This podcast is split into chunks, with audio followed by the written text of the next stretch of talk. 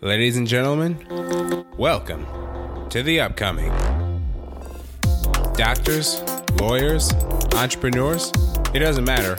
We're here to talk about all the best and the brightest as they make their way to their dream careers. I'm your host, Jonathan Carr. Join me as we have a spectacular conversation with an equally spectacular person. You ready? Let's go. Hello, world, and welcome to The Upcoming, the perfect place to catch the best and brightest on their way to the top. Joining me now for The Upcoming's 45th episode. It's been a long time coming. I am so excited. He's here today, folks, straight out of California. He's not only got his bachelor's at UCLA, freaking UCLA, folks. It's just that cool, but he's also got his master's at Berkeley. So he's been going down the road of public health and social work. He was a financial services intern with the Economic and Workforce Development Center at downtown LA, City of uh, Los Angeles. He's also been a COVID 19 ambassador, trying to help build people up who are having hard times during COVID. He's done all sorts of amazing work, just looking out for people in underserved communities, trying to just push people forward, just help them be the best they can be as he continues to be the best he can be. So now he's here telling me about his life, his work, and what's been going on in the future and what he's things are looking for him now. So, ladies and gentlemen, the great Roger Bazan Flores. How's it going, Roger? Hey, it's going great. Uh, it's been a while since we last talked, so I'm really happy to reconnect, touch base a bit, you know, and uh, yeah, you know, thanks for having me on. I really appreciate it.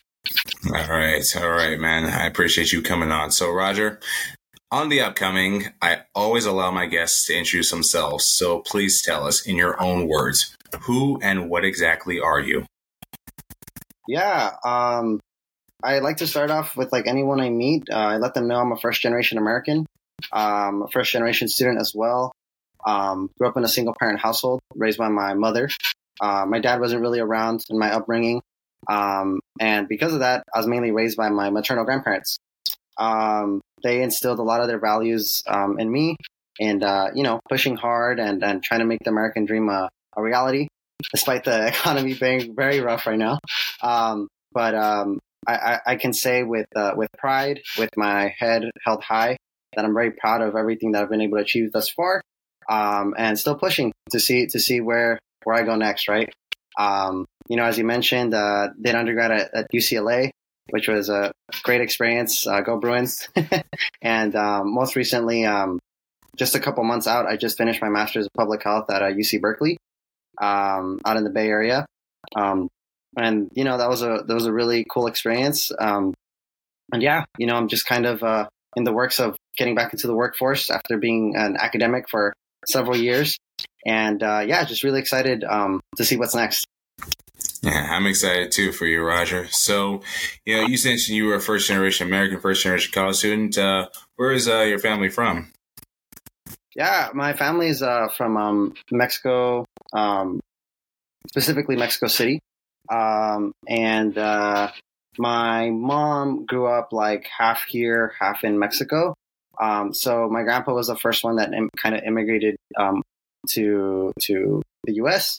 and um, my maternal grandfather, and um, you know through that process, eventually, as years went on, my my mom and my grandma applied and were eligible for a visa, um, and would come back and forth. And so part of my mom's education was here and and over there, um, but she never finished you know school fully. Um, but uh, that's kind of like the the family history and kind of how that goes. And you know, being binational, I go to I go to Mexico pretty often, uh, see my cousins and family out there, and uh, yeah, it's cool. You know, um, growing up, my mom um, she would work in uh, the downtown LA um, fashion district, uh, selling like clothes. Um, being being undocumented at the time, um, you know, she'd have to get paid cash. It was kind of difficult to find work because it was like early 2000s. Um, and so during winter break, you know, during school, when I was in elementary school, uh, she would have to keep working. She couldn't take time off. Um, and so I would go to Mexico with my with my grandparents um, on the road, on the road, just like uh, in the car. We would we would not fly.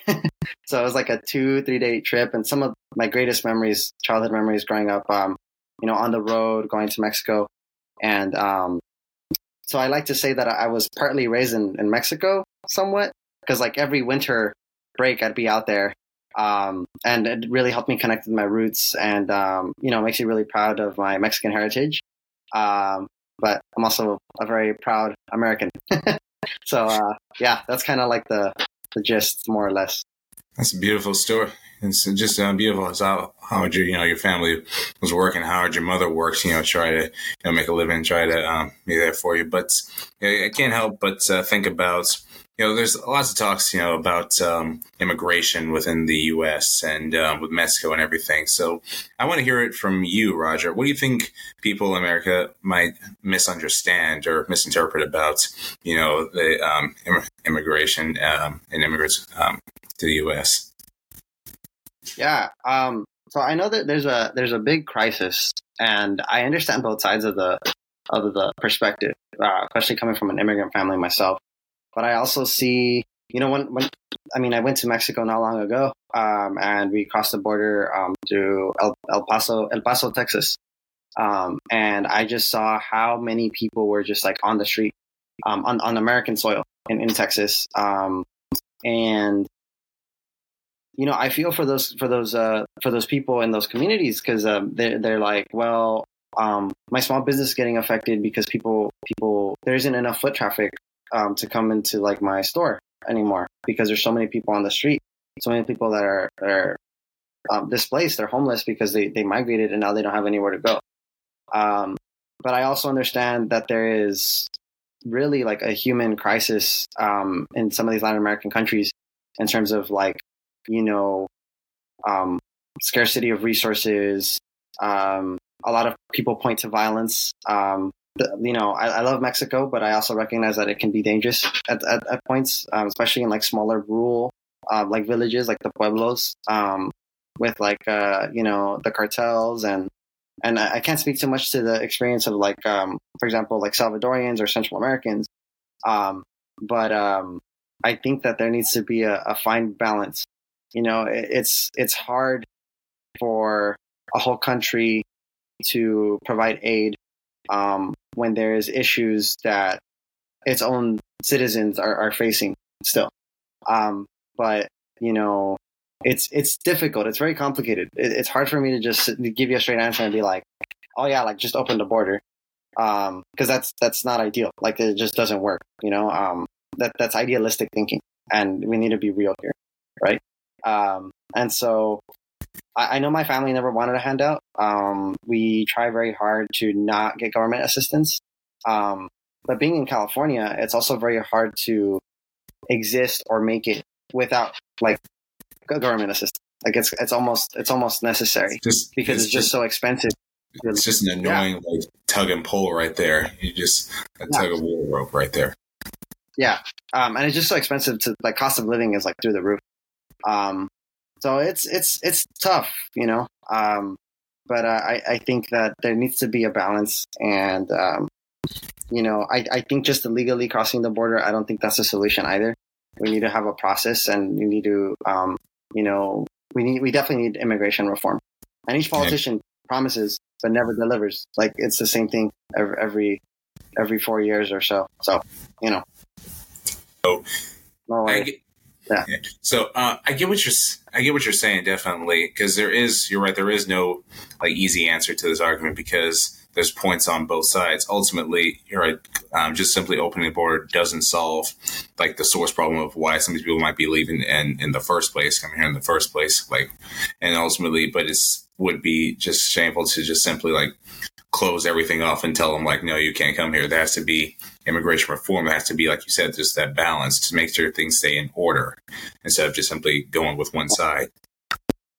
Yeah, like I could say now that my like everybody in my household are American citizens. That wasn't um, the the case always. Um, there was a like I mean, like I told you in my childhood, my mom my mom didn't have her papers, um, and so it yeah like it, it, it's complicated but um you know with time we we went through the through the process. And um actually when i graduated high school around the time my mom um you know got her residency or her citizenship if i'm not mistaken. So you know it took years and a lot of money because it's expensive but um it, it you know we made it happen. Yeah. Folks yeah no if you've never been to california before know that california is not and i repeat not cheap. Even the smallest things here can be cost you way more than in another state. It's ridiculous. Yeah, it's ridiculous. Gas prices are not crazy. gas prices about seven dollars for gas. Um, you might as well yeah, you might as well get on a horse and ride to where you got to go. yeah, definitely. Um, but yeah, um, I don't know if uh, if you want to shift gears. Um, yeah, yeah, yeah. Let's keep know, going. Let's I keep going. Could, um, um, so I yeah. just want to take it back to. Um, I just want to hear a little bit of background, but let, let's take it to um, when you were first starting on your career path. What made you truly believe that you know health and um, community was one of the uh, was just some places you wanted to you know explore? Yeah. Um, so I have to wind back a little bit and go back to like uh, my um, my uh, high school, like late high school, early early uh, undergrad experience to kind of like give you an overview of why I chose public health. Um, so going going just graduating high school, going to UCLA, um, my uh, family was like being being a first generation scholar. My family was always like told me to follow very linear trajectories. Uh, like they're like, oh, be a doctor, um, lawyer, dentist, teacher, that sort of thing. Because you know we don't really know much else like what's out there. Um, and um, when I was uh, in, in, undergrad, when I was first starting, that that's kind of what I was doing. I was like pre med, um, and I had a lot of pre med um, peers, like like scholars, like people I met in class and stuff, and cool friends that I still keep in touch with now. Um, and I noticed that um, through my educational experience, through my four years at UCLA, that um, people would drop out like not drop out of school. Some did, um, but drop out of like the pre med track because it's so competitive. Um, and when I would go into some of my classes, like organic chemistry, uh, my physics series, that sort of thing, majority of the classroom was like Asian and white, um, and only like a couple like Latino, black students, um, because I, I, think that science it, it, it is very cutthroat, um, and it's not it's not made ex- accessible. Um, well, it is in the sense that you could just like register and get into a class, but like, what are your what are your odds of succeeding? Um, and so, from my high school education, um, you know, I I graduated valedictorian um, from high school, and like I felt like I was ready, like to take on like like UCLA. Um, but once I got there, I realized the stark reality of like my public education and being at a public university but competing against students that come from like much more affluent communities that are like that have the resources to be like, oh, like I don't understand this, I'm gonna get like a private tutor, or also like, um, you know, just being prepared better by their like school. You know, they had better like science teachers, and I think, um, you know, th- there's there's been a great push in terms of um, STEM for young women like pushing um, women into STEM and, and succeeding in, career paths and that sort of thing. But I think that we're missing a mark potentially with men of color um, and, and, supporting them on that trajectory. Um, and um, kind of having those support groups there that like I, I, just don't see really exist yet or or to that extent. I mean, it's been a couple years since I've been in undergrad, but it's just the the reality and so that kind of inspired me to to want to pursue research along the lines of like burnout in in the medical field. Um, seeing seeing like okay, after you get through the medical education pipeline, let's say you get into into medical school, and then you start your residency program at a hospital. Like, what does that look like for that resident? And what is like how how do you feel? You know, like carrying carrying all this this like weight on your shoulders that like you were one of like a couple who made it through because people just start saying like, no, like I can't do this. It's too hard. Right. And then I had, I had peers who would like, who started off in like biology, biochemistry, et cetera, et cetera, that I would see throughout like my classes. And then by the time we reached like the halfway point of like second year, they're like, uh, I'm going to switch to like social, social studies or social sciences.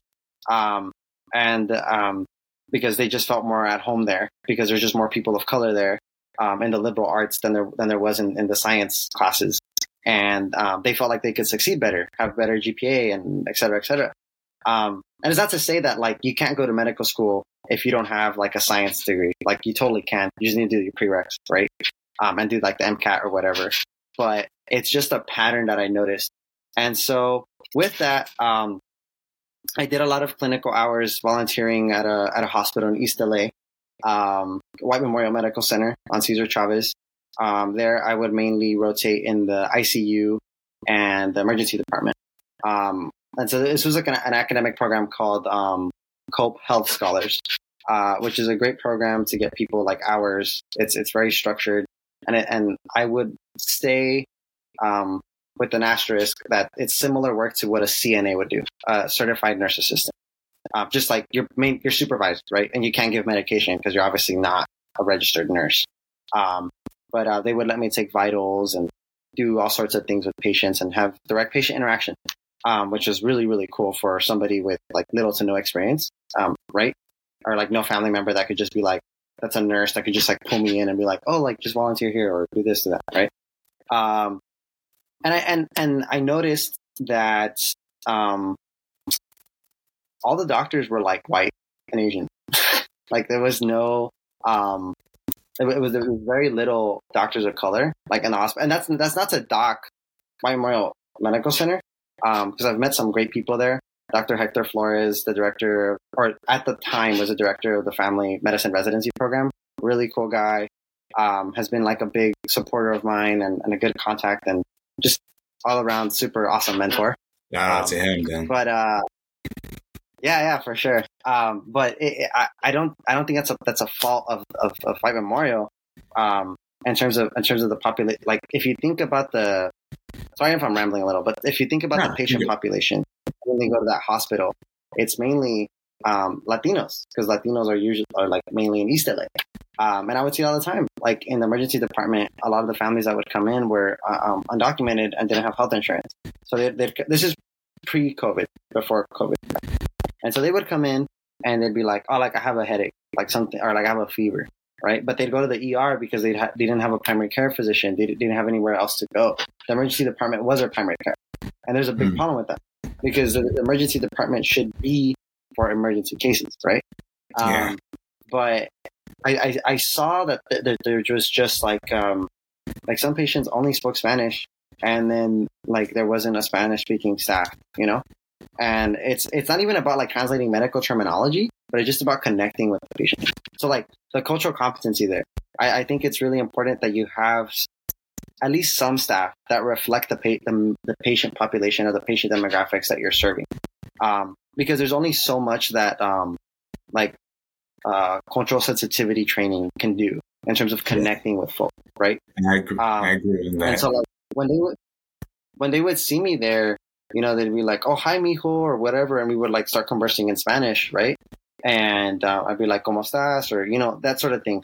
And and just those little touches, like I could tell, would make like the biggest difference in their in their um in their in their care experience in their in their patient journey, right?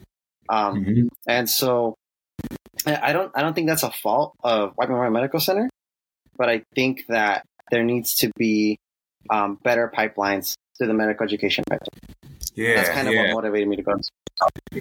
Yeah, I see, I see, what, I see um, your point here. Um, I see your point because you know there is definitely a um, huge like difference in uh, population of who like just starting off in college, like who's in the like particular field compared to who, and like you do see just the stark uh, differences in different communities, like the one you just mentioned around East LA. So there's definitely, but it's taking it all the way back to I think we both agree it's taking it all the way back to the very beginning with um, younger children in um, different communities, trying to um, help helping them like realize, you know, that they could be, you know, a doctor or a, you know, a lawyer yeah. system way that so we can help inspire yeah. them. Yeah, see, definitely, I, I, think I think it starts a lot with uh, making just the, the, the those conversations like real and making and, and showing people showing kids that people like them are also like in those positions that can do that right? And and i think a, a, critical part of that is making science education more accessible like at the very foundation like the building block. Because if yeah, you don't have that then it, it, it's really hard to succeed to, to make first, to make that happen. Like you, first of all, you, you can't begin to yeah. Sorry keep going. Sorry.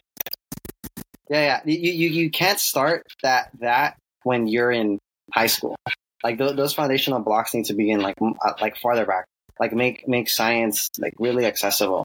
Um i, I think i think uh schools and public education do a good job at um at uh presenting like um like english social studies history at least from my experience and my my my like schools that i went to do a great job at that. But i think um you know encouraging people to learn more. Like i didn't i didn't really touch physics till i was in um in college um and um i love physics if I would have learned physics back then, I mean, who knows? I probably would have been an engineer or something. uh, I think it's really, it's a really neat field. But um, I think, I think it starts with that. You know, yeah, like how, like that whole process. Yeah, yeah it, it, it does. You know, because it's not just a, it's not enough to simply. Um, I've, I've seen is it's not enough to simply just teach these, even in like elementary school um, classes. Like you have to like really inspire just a passion for these types of subjects with yeah. um, students because because like we can all like find a passion in like you know art or music you know we see that all the time that's easily accessible for everybody but stuff that's yeah. you know which is as um as complicated as you know science or mathematics like we've got to like really you got to really teach kids how to like really come to love it you know come to appreciate it and that has yeah. to be more accessible too so we're on the same page there. Yeah. 100%. But uh, let me ask you this. Um, yeah, of course. Before we um, come back to it, let me ask you this, um, Roger, because you mentioned just difficulties and just sort of like imagine just the awkwardness of being in that uh, environment with uh, UCLA, where you had to navigate through um, through your studies and you know just being like you know pretty much a minority within the um, uh, population. But um, you know, you found success through um, you found success through this journey, uh, incredible success, and I want to um, figure uh, hear some of your your methods or your ways of success. Now we both know successful people have you know build good habits, so I want to ask you what were some uh, habits you built while you were at UCLA to help you succeed. Don't party. Don't party. Don't party. I mean, you, you, I mean, let loose, okay. you know, but but don't like. I mean, I never, I never really went to parties. Um, I lived at, I dormed at UCLA for three years. Um, the only reason I dormed there is because uh, it was paid for. If not, I wouldn't have done it. Because I would have just commuted back and forth. But I mean, they paid for it, so I was like, I'm gonna do it. and then my last, my last year um, was uh was when COVID started. Um, my my senior year or like the end of my third year. So I was just like, I mean, there's really no point in me um continuing to dorm when I, yeah, like my family's like from East LA, uh, and like classes are gonna be online. So I uh, I moved back home. Um, and at, at that time, I used my scholarship money to help pay for rent because like my mom like wasn't working. Um, my mom's a school bus driver now. Um, that's kind of like her career path. That's kind of what she's been doing for the last like several years. Um, and school wasn't in session, so she wasn't driving. So don't work. Um, but rent was still due, bills were still due, um, and that sort of thing. And so I'm very grateful that I found myself in a an, in an opportunity um, as a 20 year old at the time, 21 year old, when I was like, you know, when COVID was like starting or that sort of thing, where I was able to look out for my family, support my grandmother, my grandfather, um, and just like help with that. Um, and so um, that was like during COVID, but I, I, yeah, I would say the, the major thing is don't don't party and and look for money. Like money is everywhere. Um, like you can find the money so that so that you can pay for school. So like I graduated from UCLA with no debt at all. Um, everything was fully covered, um, and a lot of that had to do with um, my my hard work and dedication um, in high school. I started there. Um, so I was a part of the UC Blue and Gold Opportunity Scholarship, um, I didn't apply for it. Um, it's just a thing that I was kind of like tracked into because of my uh, my my family's financial situation. Like my, my family was like low. My family is considered low income, and um, that helped pay for like my tuition. Um, and then my FAFSA with with an EFC of zero was able to cover for my my housing. Um, that's kind of how the financial breakdown sort of came out to be. And on top of that, I always worked. Like I've been working since I was like 15, 16. Um, and since I could like legally work with the work permit, I've been working. because uh, I, cause I like to make money. I like to stay active. Um, and I'm, I'm always saving um, because you never know when you're going to fall on hard times. You know, I, I, I, save as much as you can, right? Like, you know, it's hard to save when you're living day to day, but if you can do that. So, um, my, my biggest tips for, for getting through like undergrad when, well, from my experience was I, I didn't really party. Um, I wasn't like really going out or anything. Um, I was like studying pretty, like pretty much constantly. And if I wasn't studying, I was working because I want to make money. Um, and every now and then I'd like play video games with like some friends, like play some Smash Bros or something. Like, you know, just yeah. hang out. yeah, but really like, yeah, um, yeah, it was kind of hard for me to fit in and, and when I first got to UCLA too, because like it was a bunch of 18 year olds and all these like hot girls and everybody was like going to parties and drinking and doing all these things. And I'm like, I mean, I don't, I don't, well, at the time I didn't drink. Like, I mean, I, I, I now drink, but like very, very, like not on a rare, on a blue moon. Um, and like it's only like one beer or something. Like I, I don't go crazy, or like I like to have some wine with like some steak or something, something chill. But I'm, I'm not like, I'm not going to the bar and like going, like you know. Um, so, it, so it was kind of hard for me to fit in at first because like my values clashed with the like the culture shock of like the college experience and everybody being like crazy and like going to smoke weed, going to the beach, that sort of thing.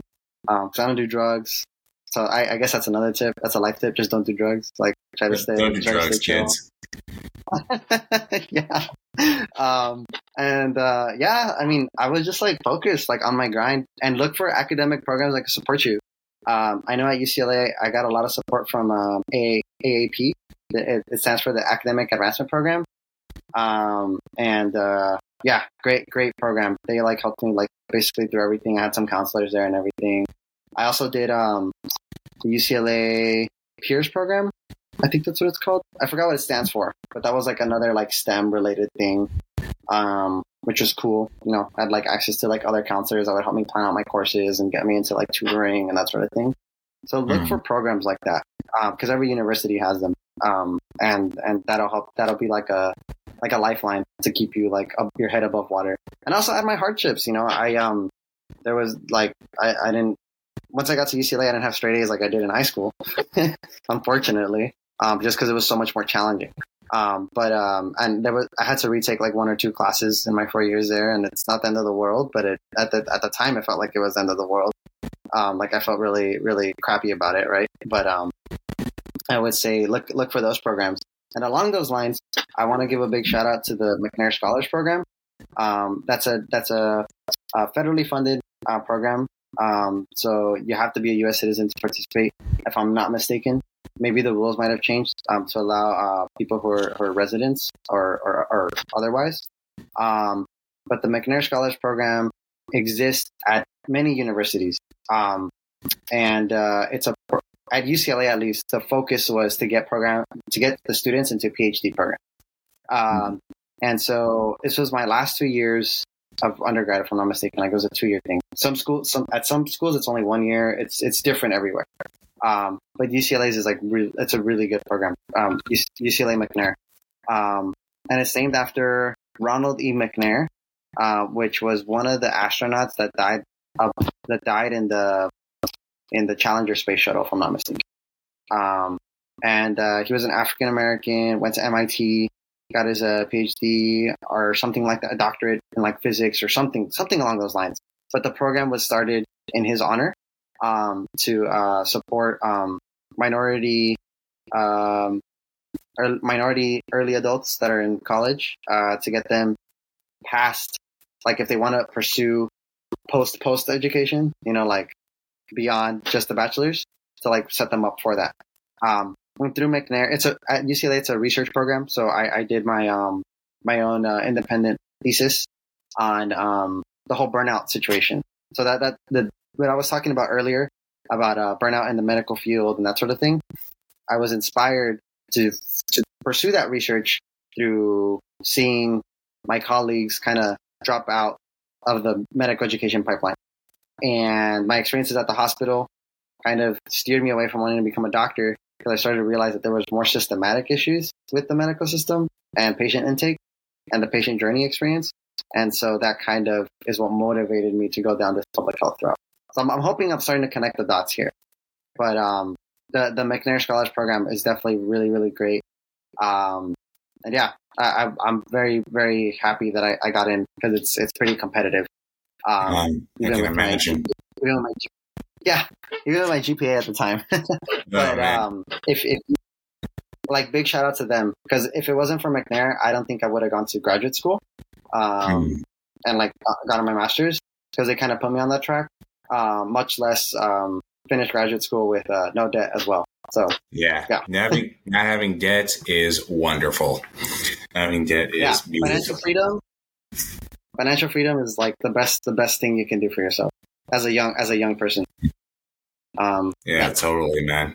But um, so you've all not just uh, in your education, but I mentioned in your work as well you've uh, dedicated yourself to helping a lot of um, helping communities. And I, I remember we first met um, working for the uh, yeah. uh, city of Los Angeles as uh, interns. Um, so let's just uh, start off with uh, that one. When you were working as a financial services intern with the city of Los Angeles, what was something you what was what are some things you learned that you hadn't previously known? Well, I learned about certified deposits. that was like one of the big things I didn't know about before. You know, like just becoming a little bit more financially literate and like learning kind of how to build wealth and that sort of thing. Um, I think I think that was like some of the most valuable information I learned from there. Um, in terms of like banking and how to manage my money and you know that sort of thing and investing. Um, but um, beyond that, I I think one of the the big um, takeaways I got from that experience was uh, like there's a there's a bigger world out there. Um, because when I did that that experience, I don't know if I was still like in, I was probably like, I don't know if I was at UCLA already, or if I was still in high school, or like I was on the brink of starting UCLA, or I was early on in UCLA, I think. Um, it, was, it was 2018 but, uh, that um, we first went on. Yeah, I was definitely at UCLA already. I was, yeah, I was at UCLA. Um, but um, yeah, and um, I don't know, like the the how did you connect with that experience? If, if you don't mind me asking.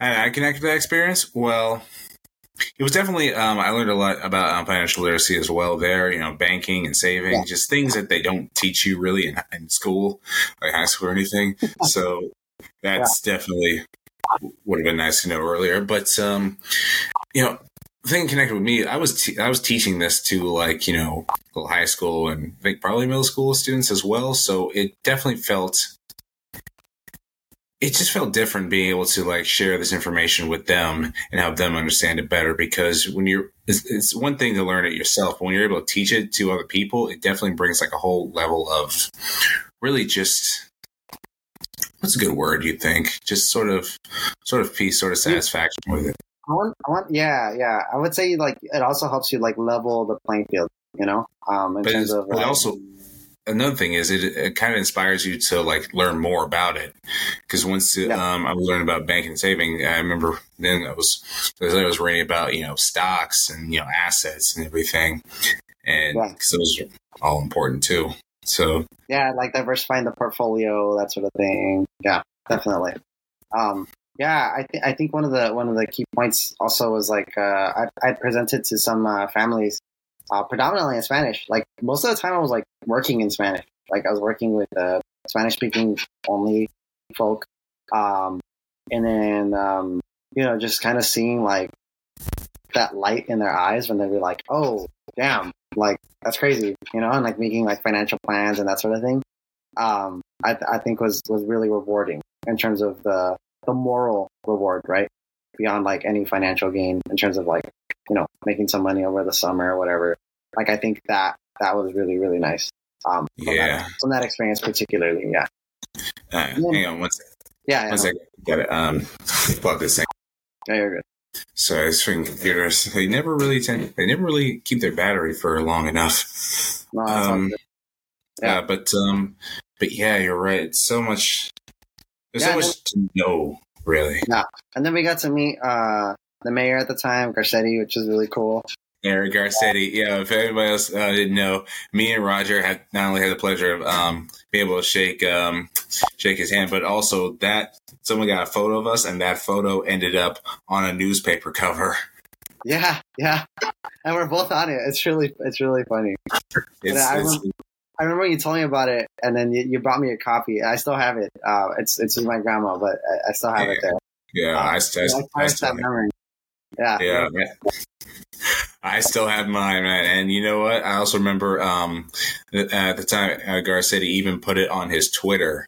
Uh, oh, photo.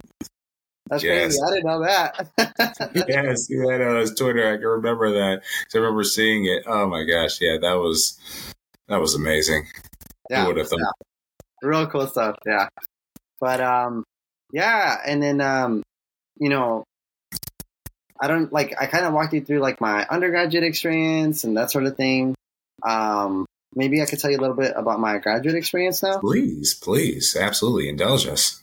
Yeah, uh, for sure. Um, so I moved up to the Bay Area. Uh, it was my first time kind of away from home. I mean, I was away from home at UCLA because like I was dorming and on my own, that sort of thing. But like this was like my first real time like moving away from home, home, like like leaving SoCal. Um, and the Bay Area was cool. Um, the reason I'm not up there anymore is because I particularly, I mean, I miss my family. Um, I'm a big family person, very family oriented. Um, and um, one of the hardest things about being in the Bay Area was was that sacrifice in terms of being away from home and being away more particularly specifically from my grandfather. Um, so my grandpa he has um, he has onset dementia and frontal temporal Alzheimer's. Um, and so um, that kind of started happening uh, when I was an undergrad. We started noticing patterns in my grandpa my grandfather's behavior. Um, like he would constantly lose the car keys. He wouldn't like misplace them. Didn't know where he left them. Uh, he would lose the TV remote.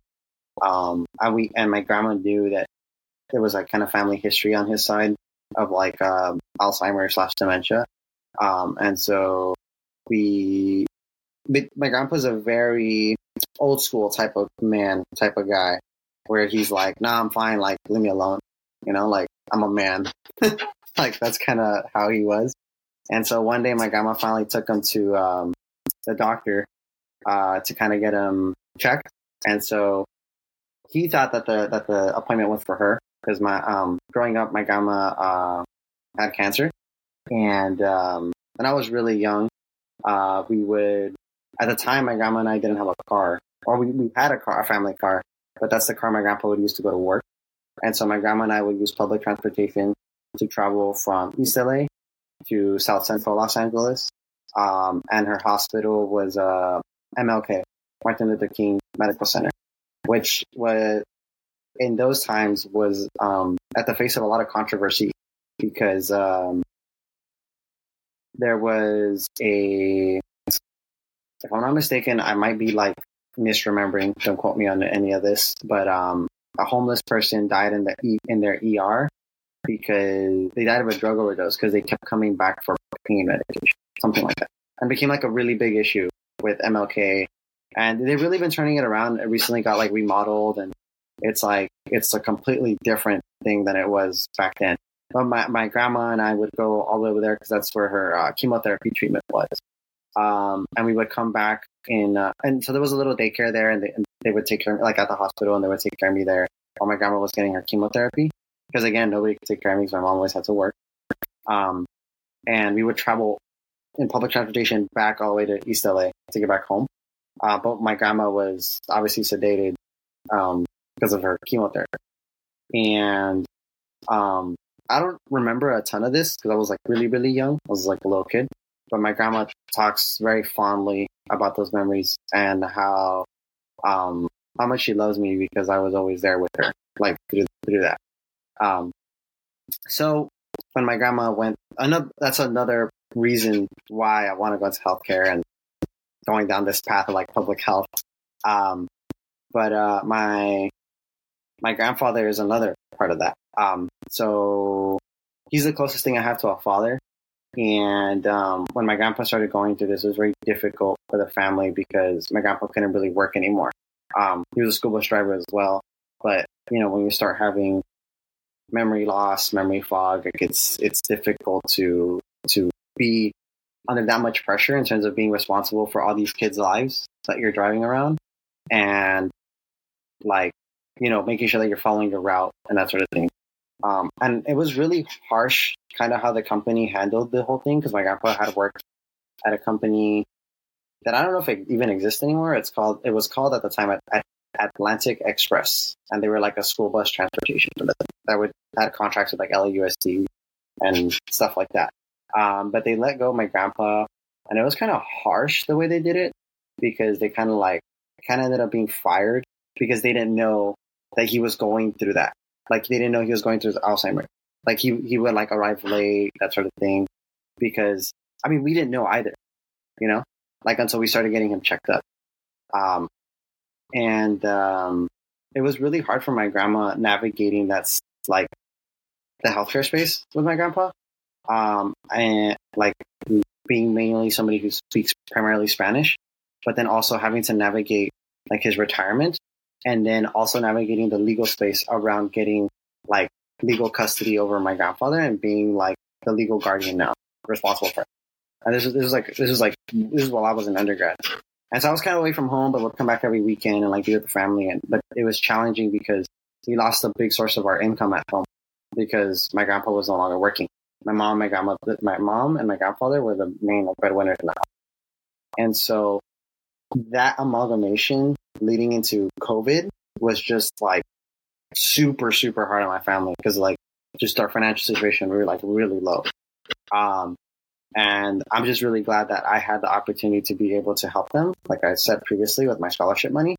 Um, mm-hmm. But um, my my grandfather, yeah, he has he has Alzheimer's, and so moving away to start my graduate program was really difficult for me because of the emotional, moral obligation I felt to my family in terms of being there for them, being there physically, like helping my grandpa shower, shaving my grandpa, like feeding him, like helping my grandma basically around the house and nice. having to move away. And how do I justify that to my family when I just finished college? You know, they're like, wait, you're going to go back for more school? Not that they weren't supportive, but they were just like, like, what is this master's thing?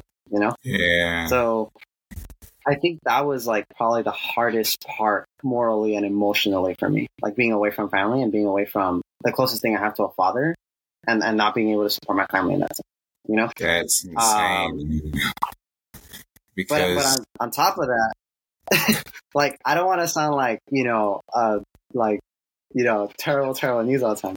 But, um, I had, I had these roommates. So when I first got to the Bay Area, I moved into Oakland.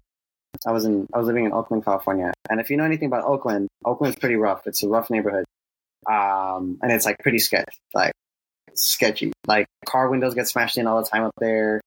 Um, crime is pretty bad. Uh, like drug use and like homeless people, and it's it's tough. It's tough, you know. Um, and I didn't have I didn't I had a car up there, but then I decided to drive it back down to SoCal because I was like, I'm not gonna have my car here and have my car window smashed in and like it's just a headache. And parking was just like a mess at like UC Berkeley, and it was just it was just rough.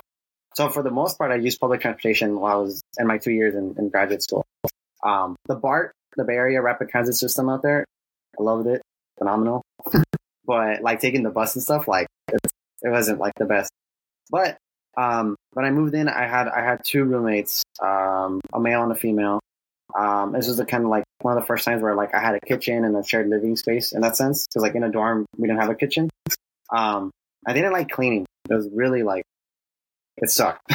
but we were all like the, like the reason I decided to like move with them and like live with them is because we were all like similar age. So my female roommate was, I believe, a year older than me. And my male roommate was a year younger than me. And, but they were both transfers coming into UC Berkeley, um, from community college, like to, to do their four year degree but I was coming in to do my master's. So we were we were all going to be there for two years. But um, to not make to make a long story short, um, our first semester up there, my male roommate and I, um, he also moved up from SoCal, similar to me. He he came from a first generation household. His parents like only speak Spanish and like immigrated to this country. Um, and I felt a real connection to him on that sense, you know. Um, and I tried to be very supportive of him. But in our first semester, he got diagnosed with HIV. Um, and that was obviously very difficult, you know. And so I tried to be an emotional support to the best of my ability while I still handled my graduate school duties and work and all the all these things all these things are piling on top of each other. Um, but essentially, one of our one of our roommates moved out because they graduated within the first semester, and another roommate moved in. Um, and she was cool at first. Like we all got along. We would eat together.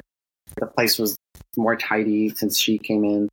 Um, but she um, was really into into raving and, and partying and going to like uh, electronic music festivals and electronic music events.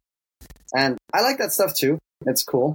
Um, and so I went with them like once or twice, but they would they would do drugs um, and like harder drugs, not just like weed. Like they do like LSD and acid and stuff.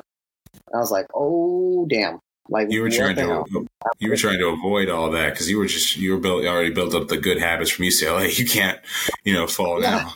I'm, I'm in graduate school, like you know, it's like it's different. Um, but um, and and uh, she would she would constantly bring back guys, and it was just like there's always like three four guys in my, in my living room, like, like, smoking pot, like all the time. Like it, it sucked.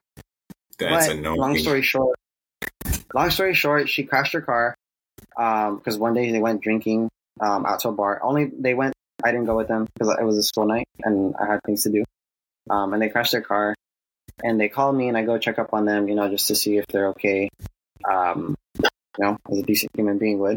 Uh, and and they crashed them in the like they were already like home technically, like they they crashed in like a parking structure. If that makes any sense. Um, thankfully, she didn't hit any other cars. She just crashed into like a concrete pillar, but it was like pretty bad. Like the car was total. Um, and and her instead of taking it like I don't know if it was because she was under the influence or whatever, but instead of taking it in the best way possible, she was like throwing a fit about it because she crashed her car. It was like a brand new like 2020 car that like her family got her or something like that. Yeah, um, don't drink anyway, and drive. Like, yeah, no. so we all went back home. This was like around like 2 a.m. by the way. And I like went back. I was like, all right, I'm gonna go back to sleep. Um, but then they wake me up again like at 5 a.m., 4 a.m. because they're like, blasting music in the living room. And they're like, when I see her again, she's like super happy, comes up, hugs me, and like really bubbly. Like, imagine the last like three, four hours of like the car crash and her being like really pissed off about it and like that whole turmoil. Like, imagine that never happened. Like, she was like a completely That's, different person. That must have been was, so confusing. I think she was on something, but I just told him like, hey, like turn it down. Like, I'm trying to sleep. I'll school tomorrow. Um, and then she goes into she like she hugs me or whatever. I didn't hug her. I was just like you know. Uh, and then she like runs down the hall, goes into my bedroom. In our we had a three bedroom apartment in Oakland.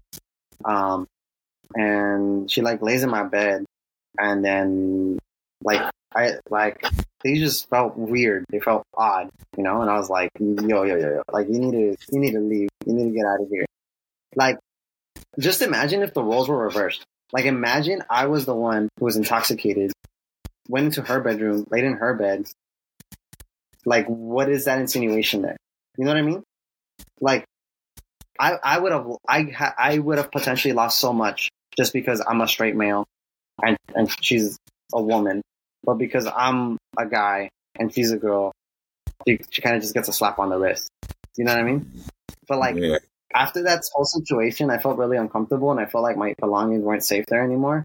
And I like moved out. Um, I just like that same night, I like on my bike, like I biked it from Oakland all the way to UC Berkeley. It's like a, like a five mile bike ride. Um, I like took my laptop and like some clothes and like very little things. Um, but long story short, I was, uh, homeless for a little bit because of that situation. And I was like sleeping at, um, like at school at UC Berkeley. Um, and I talked to my, my teachers and I let them know my situation, what had happened. I talked to some of my counselors and eventually they got me into emergency housing through UC Berkeley. um, which I'm, i was very grateful for. But it was a very per, um, not a permanent solution. Um, yeah. But um, yeah, so it basically, from what I'm saying, you had a crazy. You couldn't wait to get back back to Los Angeles. Uh, yeah, it's it, it was rough. Like I mean, rough, rough, rough. Like my graduate experience was rough. Um, not only that, I felt like really lonely because it was just really hard to connect to folk. Um, you were like you had to be I, like one. Yeah, Sorry, and I just feel like I'm barely, I'm barely getting back to like my old self. I'm barely getting back into like the flow of things. I'm barely, um, like coming back online, and you know, hopefully Monday goes well. Um, you know, I briefly told you that I have like a site tour on Monday. Um, for a uh, um, a psychiatric ward in a in a medium sized hospital out in Rosemead, California, um, for a um, you know behavioral in house um, like uh, public health social work sort of thing.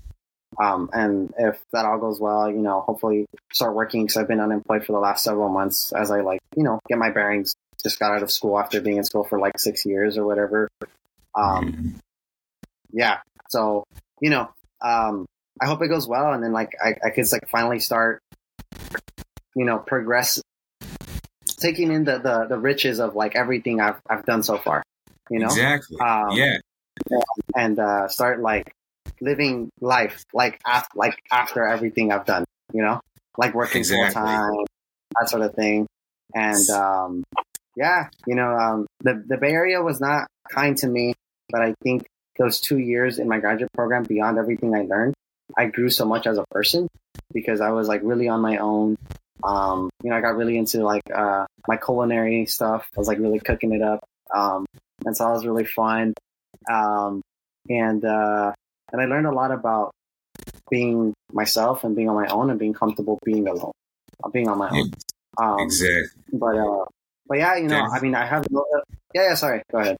I was gonna say, can I ask you something? So, um, sorry to interrupt, but you know, it's just as you grew stronger from like you know the experiences in UCLA and especially in Berkeley, just uh, being able to get through the most insane times and be able to come back to your family as you're now getting to this um, this tour where you be able to you know start working, you know, getting the, getting that money coming in because you know having money is good, and yeah. you know it, just this field of you know public health, it's and you know, you just got to think like there's so many ways where you can like, you know, benefit to somebody's well being. You know, it's not just through surgery, not just through, you know, psychiatry, but just so many layers to it. And so, yeah, but there's so, there's still, even when you go into that field, there's still going to be a lot you, someone might not understand or might not be ready for. So, what do you think are some things people should uh, understand or, you know, be ready for when they, um, should they ever want to enter like the field of health? Yeah. Um, if you want to go to public health, know that there's never enough money. like, um, I mean, I mean, now more than ever, I think public health is in the spotlight because of everything that happened with the pandemic. And and like the the year I applied and to get into my master's of public health, like everybody and their mom wanted to do public health. Like everybody wanted to do epidemiology, everybody wanted to do all this stuff. So it was super competitive in my year because it was just like the height of the pandemic and it was like in the forefront. Like the whole world was like, oh my God, we need to invest more in like preventative medicine, like get people like, don't, don't wait, don't invest into acute care. Like, you know, um, don't, don't put like so much money into, into when, when people are really sick, put, put money towards the front, towards preventing people getting really sick, like dietary programs, um, um, investing into communities, meeting their, their holistic needs, that sort of thing. Um, and so there's never going to be enough money to satisfy all of those things. Like it's just, it's just the reality of the situation.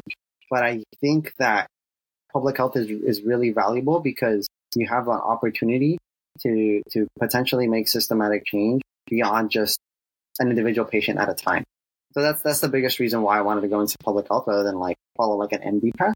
Because if I, if I just became a doctor, I'd be, I would feel like I was like another cog in the wheel and I'm not trying to reinvent the wheel, but I'm trying to see what I can do beyond helping one family at a time, you know? Um, and so I think, I think that's one of the biggest things that people should be prepared for and should look out for when thinking and considering about pursuing public health. Um, and also, public health is so broad in its scope that you can either be doing nothing or you could be doing everything or a lot.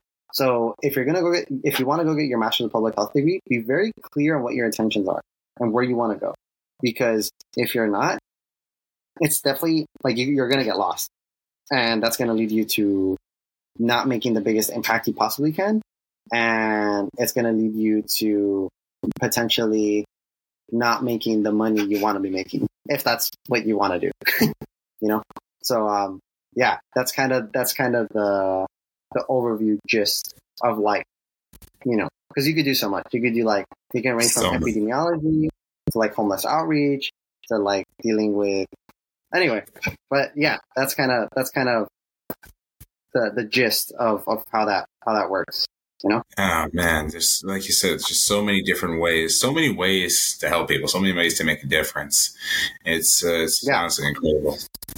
Um, I want to give another quick shout out um, to another another program that I think would be very beneficial to to youth and and young professionals that want to go into um, the healthcare sector.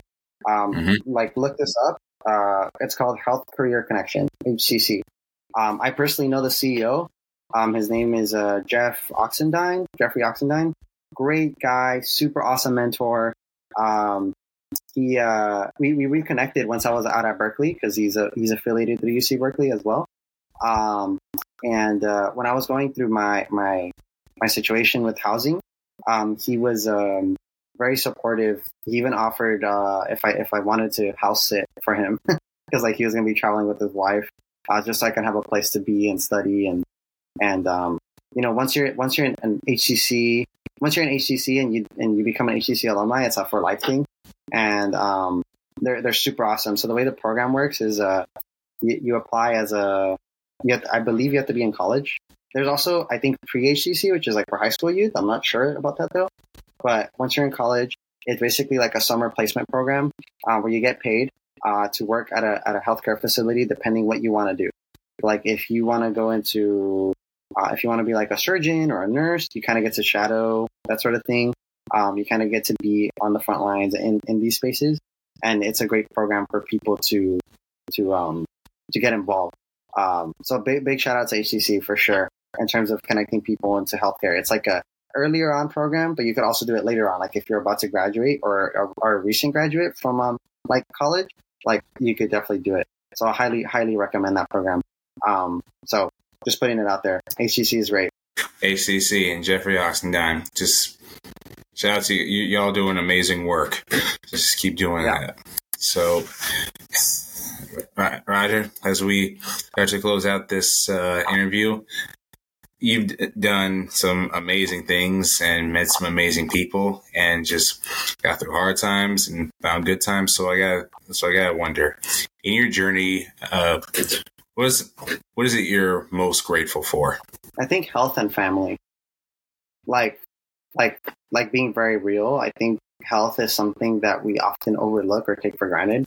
But I'm very grateful that I'm in a healthy body, um, that I am able and capable to to look out for myself and take care of myself. Um, because there are a lot of people out there that can't do that for themselves, and I think that that's one of the things that we often overlook or don't even think about, don't consider.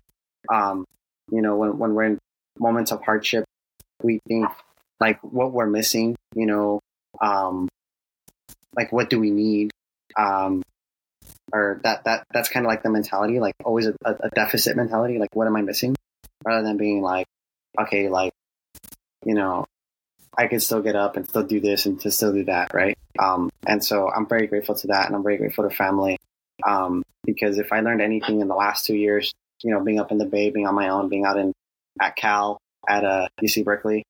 Um, it's just how, how much family means and, and, and the support network that comes with that. Um, and to those who don't have family, you, you, you find your family. You find your family with, um, with those around you and, and, and the friendships you make. And, and, and I think that's really important. Um, and something that I feel like I've been slacking on a little bit because I've just been like really desperate to to start working and like look for work and you know just doing interviews left and right, getting offers, some offers that are not so generous or offers that are great or you know that sort of thing.